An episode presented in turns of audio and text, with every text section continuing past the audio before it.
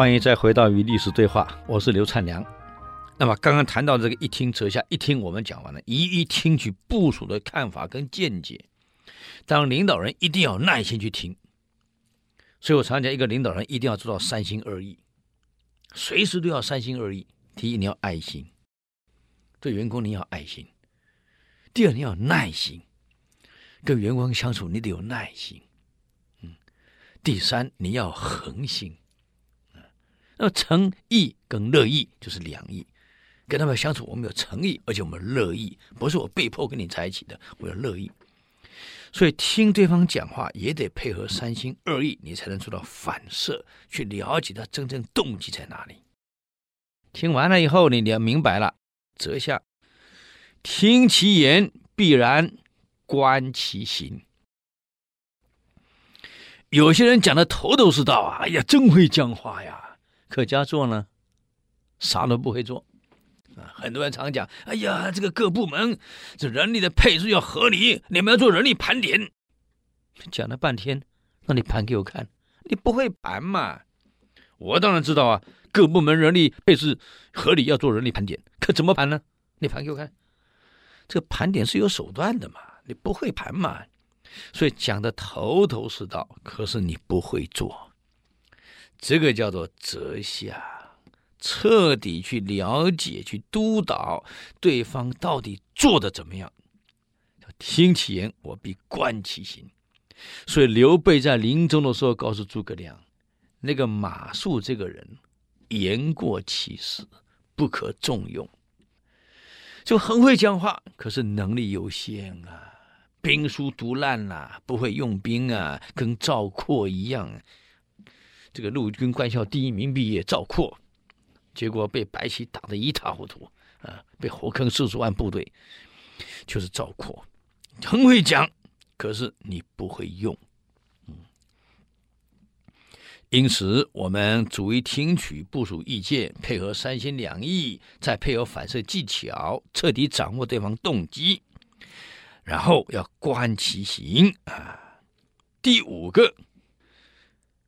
叫做疑招鬼使，疑是怀疑的疑，招是招数的招，鬼是诡计的诡，使是大使的使，使唤的使啊。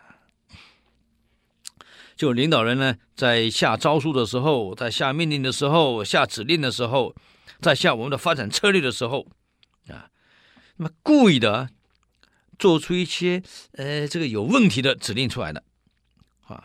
在声明中，在指令中，在我们发展策略中，呃，故意弄一些，哎，有一些好像似是而非的出来了，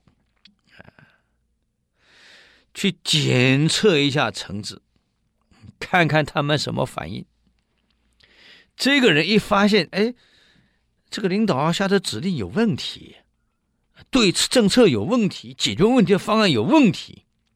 一个真正忠于组织的人，一看到有问题，一定会马上给组上报告了。报告老总，这个好像有问题，呃，应该怎么修正可能好一点？否则这样可能会带来什么什么情况？他反而会马上给你反映，跟你讲明。有些人呢，哎呦，就是我们讲便佞，巧言令色，足弓就顺着你。哎，对对对对对，啊，凡是总经理讲的话，我们都支持；凡是总经理决定的，我们都支持。啊，全部永远跟着你。这种人你还是少用一点。会直接跟你反映可能有问题。当然，我也曾经跟很多员工讲话，我们啊提建言是应该的，但是怎么样提建言，你得有技巧。啊，有些人是很直接跟跟老板对着干，那是不对的嘛。我那天我吃在在外面吃饭的时候，就谈到我们团以前救国团在势力最大的时候，有位老兄跟我很好，他说是啊。这个人我知道啊，以他的学历跟能力，早就会爬到我这个位置啊。可是为什么每次我这个位置人没有人敢提拔他？他个性太冲了，老是对着你干。只要你一颁布了命令，你处理有问题，你的决策有问题，马上跟你杠上来了。我们当然知道他是为了组织好，可是这种态度我不能接受啊，老是对着干呢。我常讲，我们当部署的人，在上谏言的时候。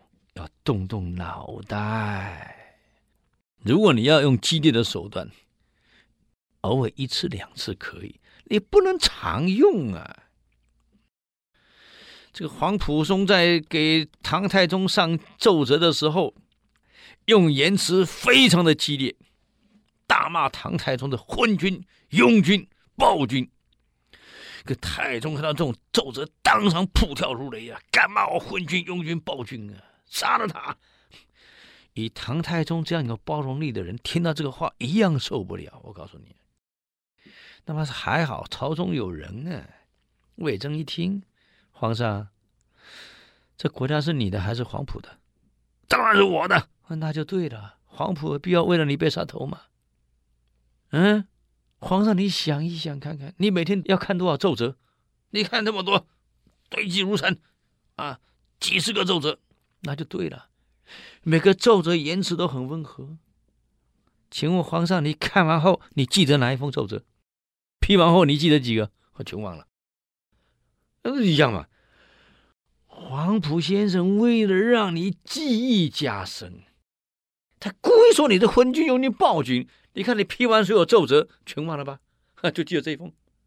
他是为了帮你解决问题，怕你忘了，不能不这样写啊。你以为他真骂你啊？他引起你注意而已嘛。啊，为了帮国家解决问题，还被你杀头，那谁又当忠臣？太宗一听，哎，对对对，是我糊涂了，是我糊涂了。那时的运气好，碰到魏征帮他还家，要不然黄埔松砍掉了。嗯，所以我们对上面的人上谏言啊，坦白讲，我们得动动脑袋。老虎的毛不能逆摸，会被咬，一定要顺着摸。我们需要这样的一个概念。所以上面上下的决策政策有问题，我们上谏言一定要第一时机要对。我在公司给老板上谏言，我不是随时上的，看老板今天心情还不错啊，找他喝咖啡，在喝的时候才把问题很委婉的让老板知道，我在搞分析给他听，什么后果会发生，我们现在补救还来得及，他听下去了。所以一个人在极愤怒、在极高兴、在情绪化的状态下，你不要给他上谏言。秦始皇这么这么暴躁，毛教上谏言他可以接受，别人他不能接受。为什么？他懂得顺着你的毛给你给你摸进去。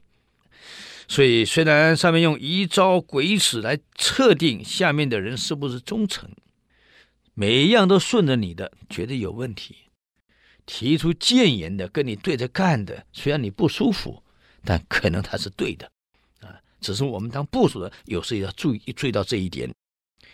第六个，挟之而问，挟是挟天子以令诸侯的挟，这是你明明知道的；有些是你明明知道的，你故意去问问你的部属，看他怎么回答，是瞒着你，还是直接跟你说讲真话？因为你已经知道真相了，是故意的啊。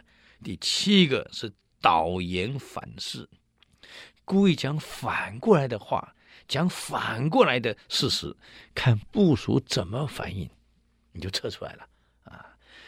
以上叫做变奸的七术，我们去了解奸贼的七种策略。